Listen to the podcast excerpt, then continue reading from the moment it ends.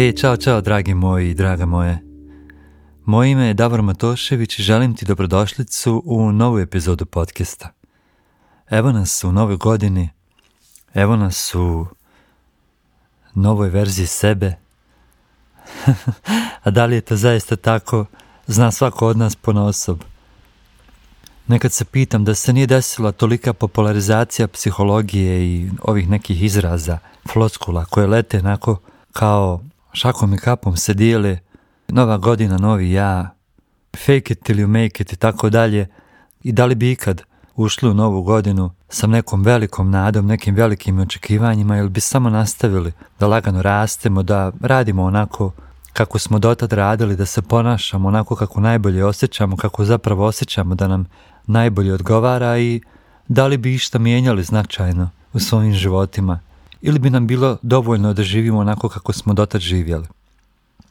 Kako god okreneš, ne živimo više u tim vremenima, nego živimo u vremenima stalne neke užurbanosti, stalnog osjećaja hitnosti. Kao da nam se pravi stalno neki osjećaj da sve hitno moramo da završimo, da što prije moramo da završimo. To se osjeti i u kompanijama, to se osjeti i u privatnom životu, to se osjeti generalno svuda. Stalno imamo osjećaj da vrijeme jako brzo leti, barem na subjektivnoj razini. I nije ni čudo, s obzirom koliko smo izloženi raznim podražajima. S tim na umu želim da pričamo baš tom osjećaju hitnosti i toj nametnutoj potrebi da maltene čim otkuca ponoć u novoj godini, nameće se ta potreba da praviš drastične i radikalne promjene u svom životu. Kao da odjedanput preko noći, maltene čim otkuca sat u ponoć, kao da odmah moraš biti novi ti, unaprijeđeni ti, upgradeovani ti. Kao da odmah moraš znati sve odgovore. Odjedanput trebaš biti ona neka najbolja verzija sebe, za koju ti drugi kažu, jel, da je to ta najbolja verzija. Toliko je taj osjećaj intenzivan i jak, da umjesto da se desi neka velika preobrazba, tijelo uleti u stanje zamrznutosti.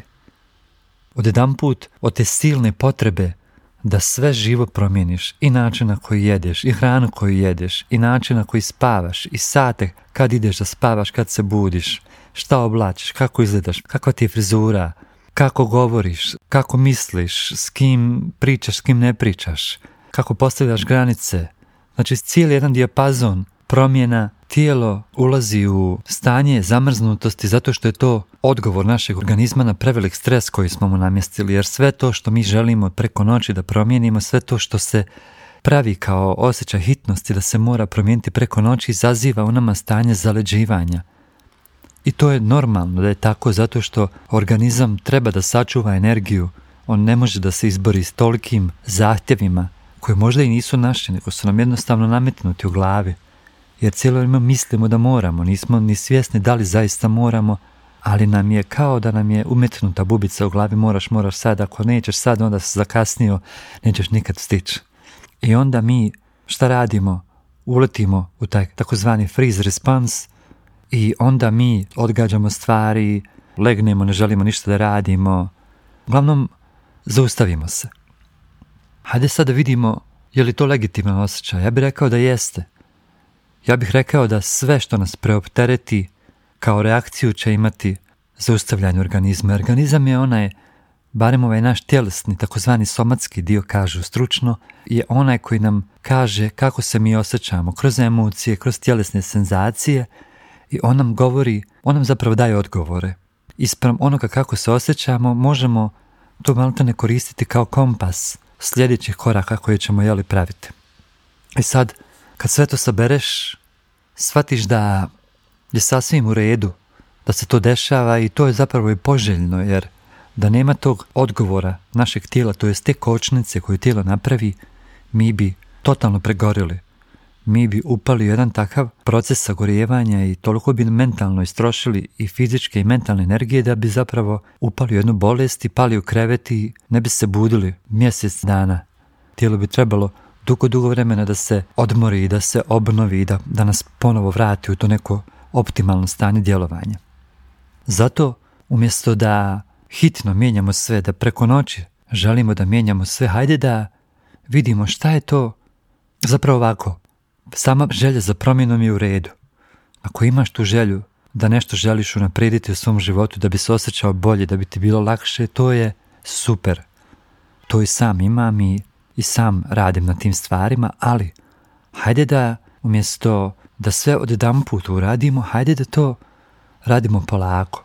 Da vidimo šta je to što danas mogu raditi, koja je to jedna mala navika koju mogu da uvedem u svom danu, da se barem malo približim tom nekom svom velikom cilju koji sam zamislio. Veličanstveni ja, veliki ja, mudri ja, pametni ja, bogati ja u svakom smislu, jel, bogatstva. Nego hajde da vidimo šta je to jedna mala stvar koju možemo da radimo svaki dan, koja nas neće opterećavati, koja nas neće bacati u taj mod zaleđivanja, nego će nam dati i prostora da dišemo i da radimo sve te neke druge stvari koje su nam bitne, a da ipak budemo svaki dan sve bliži i bliži tom cilju. Recimo, ako je to neka stvar poput, želim učiti nešto što će mi pomoći da ostvarim XY, jedna mala stvar, recimo, ka tom cilju bude svaki dan ću pročitati samo jednu stranicu o tome. I onda ću ostatak dana, kada se dogovorim sam sa sobom, kada donesem tu odluku, onda ću razmišljati o toj stvari.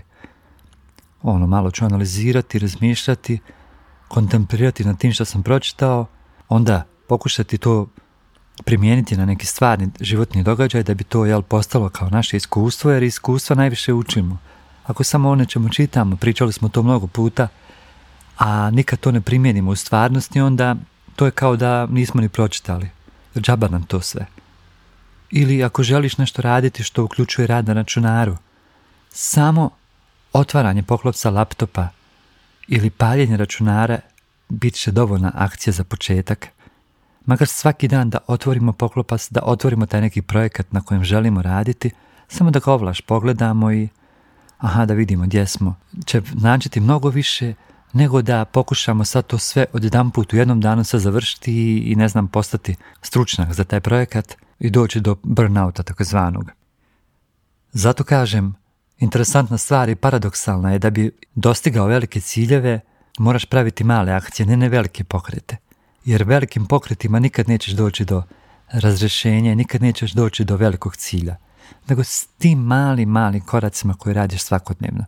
I dobra stvar je isto da te male korake napraviš pristupačnim, da ih napraviš vidljivim, da ih staviš tu na neko vidljivo mjesto. Ako si rekao da ćeš čitati neku knjigu koja je vezana za neku stvar koju želiš naučiti, stavi tu knjigu na ono mjesto gdje najviše boraviš toku dana da ti je vidljiva. Tako da sutra kada se probudiš i kada budeš na tom mjestu, vidiš tu knjigu da te podsjeti na ono što si rekao da ćeš uraditi. Onda neka druga stvar koju možda možeš uvesti je da kažeš sebi, nakon što budem učio, jednu stranicu samo pročitao, nagradit ću sebe tim i tim, svašta god je to za tebe, može biti neki slatkiš ili šetnja ili nalazak sa dragom osobom ili sviranje ili šta god. Bitno je samo da napraviš da ti ta nagrada dođe poslije te akcije, poslije tog učenja, poslije rada na projektu. I onda tako malim koracima svakim danom vidjet ćeš kako ćeš za mjesec, za 2, za 3, a da ne pričam za 6 ili više, doći do jedne velike razine gdje ćeš vidjeti, vidi me gdje sam sad, gdje sam bio prije 6 mjeseci. I u tome je poenta, da radiš stvari polako, u svom ritmu, kako tebi paše, ali da ipak radiš na njima, da ipak ne bude želim početi trčati, ali o tom ću samo razmišljati, neću nikad napraviti ni koraka. Pa bolje je da izađeš na svaki dan, da 20 minuta prošetaš aktivno, bez mobitela, potpuno svjestan i prisutan u stvarnosti i da svaki dan napraviš naviku da izađeš ujutro ili popodne ili kad god tebi odgovara 20 minuta samo da hodaš. Možda malo brže hodanje da primjenjuješ i onda lagano to pretvoriš u trčanje, napraviš tu tranziciju. Ok, 20 minuta sam sad hodao, sad ću 10 minuta da trčim umjesto 20 minuta hodanja. Vidiš, sve stvari koje ti se sada čine kao teške se mogu pretvoriti u male stvari, u male korake, u male faze u toku tvog dana, kada ćeš na neki lagan način sebi uvesti tu naviku i kad ti postane ugodno hodati recimo 20 minuta svaki dan, samo kreneš lagano trčati i skratiš vrijeme trčanja. Vidjet ćeš kako ćeš s lakoćom istrčati i rećeš ovo je super, za sedmicu, 2 mogu početi trčati 20 minuta i tako lagano povećavati 25, 30, 35. Ja se sjećam kada sam 2012. godine poželio da konačno krenem trčati. Imao sam uvijek nekako tu želju, mislio sam da je to nešto što bi moglo biti dobro za mene, ali eto, ranije mi se nije dalo jer sam uvijek, kad god bi otišao trčati, trčao bi sad vremena, crkao bih, naravno došao bi kući i konto bi u glavu, ovo je prenaporno, nema šanse, nije trčanje za mene i onda više nikad ne bi ponovo otišao trčati dok ne bi prošlo, ne znam, opet godinu dana. Onda sam 2012. godine kad sam radio u Afganistanu, rekao sebi ovako, hajde sad ću ja početi trčati svako večer poslije posla. A radio sam od 6 ujutro do 7 na večer. I govorim sebi, sad ću ja početi trčati 10-15 minuta najviše. Onda bih ja izašao iz šatora u kojem sam spavao i počeo praviti jedan krug po bazi od 10-15 minuta. I moram te priznati da mi je i tad to bilo naporno, ali sam odlučio radit ću to svaki dan. Pomalo znači. To je taman dovoljno da se onako malo zadišeš, da se zagriješ, da osjetiš kako te stišće u prsima i da kontaš, o Bože, evo ga srčani, ali naravno neće se tu ništa desiti, to je jednostavno reakcija tijela na taj početni stres, neki novi stres, novu stvar koju radiš u životu. I onda sam trčao tako 2 sedmice, 10-15 minuta svaki dan, onda sam osjetio, aha, mogu bi sad 20 minuta, vidim lakše, trčim, lakše dišem, više nema tih probadanja. I onda bih, za mjesec dana sam već trčao pola sata. Onda sam za 2 mjeseca trčao sat vremena i tako bih trčao svaki dan. Vjeruj mi, dobra stvar kod recimo trčanja je što ti se organizam jako brzo navikne na tu novu naviku. Jednostavno ti se prokrvi, bolja ti je prokrvljenost organizma, aerobna kondicija ti se povećava i već, kažem ti, već za 2 mjeseca sam trčao sat vremena svaki dan, pa bih onda 3. mjesec uveo da trčim sa pancirom koji onako imao 5-7 kila, što je stvaralo meni dodatno opterećenje, neki dodatni izazov. Kada sam ojačao sa pancirom, 4. mjesec sam uveo da trčim i s pancirom i natrpao bih svaku stvari raznih u ruksak, stavio na ramena i trčao sa tim pancirom i ruksakom. To bi bilo neko vrijeme izazov, a onda sam uveo da 5. mjesec nakon sat vremena trčanja odem na jednu teretanu nakon otvorenom i nastavim vježbati neke vježbe koje sam učio tamo u Afganistanu. I eto vidiš kako sam od tog jednog kratkog 10-minutnog trčanja za samo par mjeseci došao do jednog jako intenzivnog trčanja pod velikim opterećenjem i plus trenirao poslije toga. Vjeruj mi, nisam bio nikad u boljoj formi tada, jednostavno sam toliko posvećeno to radio, toliko sam lagano to uveo i došao polako do tog jednog velikog procesa, do jednog dužeg trčanja, jednostavno nisam osjećao veliki napor, znaš, nisam odmah uletio u trčanje pod velikim naporom, pancir, ruksak, trčanje sa vremena plus trening, nego laganim koracima došao dotle. I zato kažem, ajde sad da u ovoj novoj godini, ako želimo nešto napraviti novo, da uvesti novo u ovoj godini, hajde da to bude malo, da to budu mali koraci koje ćemo vremenom povećavati i to je zapravo najbolji način da se ne lažemo i da sad ne okolišamo nešto, da pričamo neke gluposti.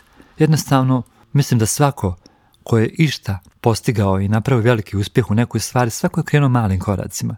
Iz početka možda nije ni znao da će ga to dovesti, jednostavno je krenuo, vjerovao je u sebe, imao je želju da to krene jer ga je nešto vuklo, nešto ga je privlačilo.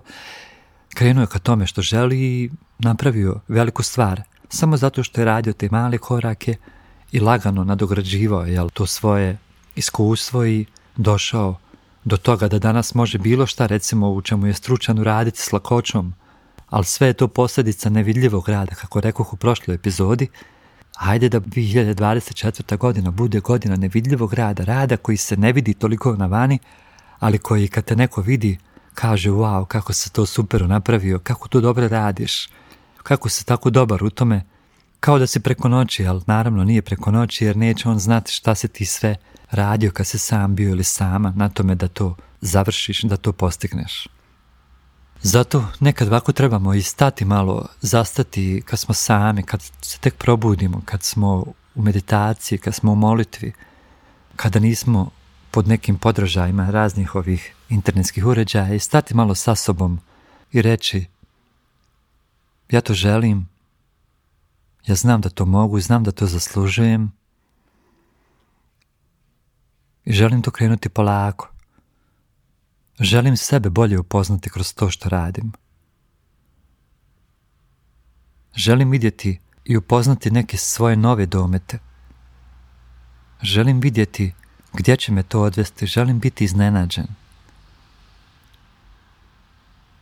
Uradit ću svaki dan sve što mogu da malim koracima dođem dotle. Ja vjerujem u sebe.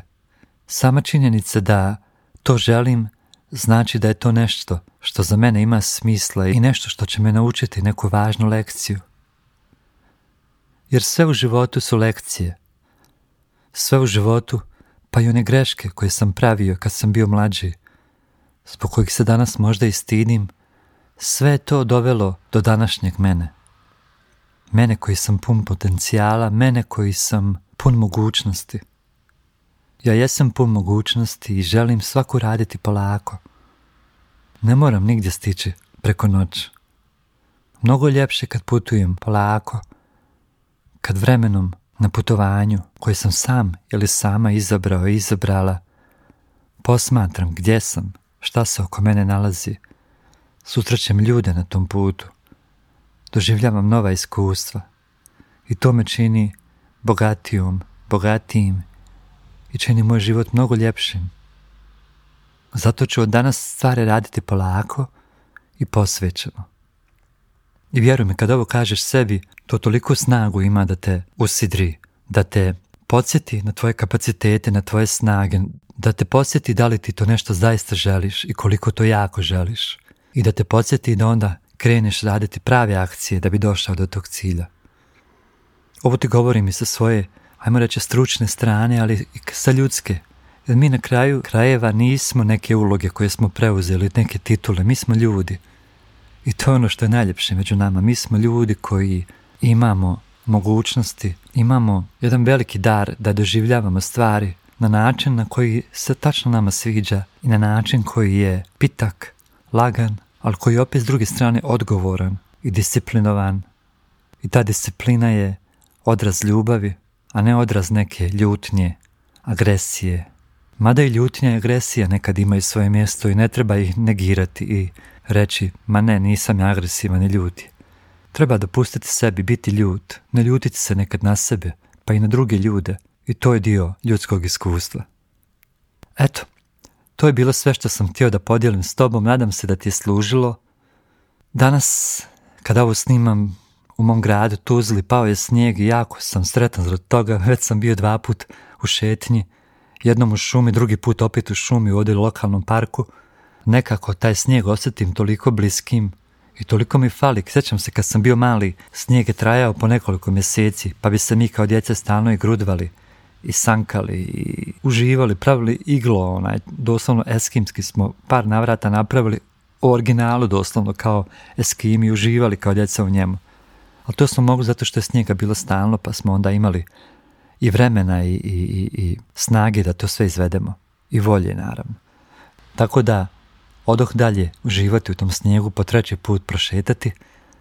Tebi želim ugodnu sedmicu, budi nježan, budi nježna prema sebi, radi stvari polako. Pronađi neke stvari koje ti nedostaju, vidi da li postoje ljudi koji ti mogu pomoći sa tim stvarima. Vjerujem da se čujemo jako uskoro, želim ti lijep ostatak sedmice, a mi se čujemo one iduće. Budi mi dobro i čujemo se. Ćao, čao.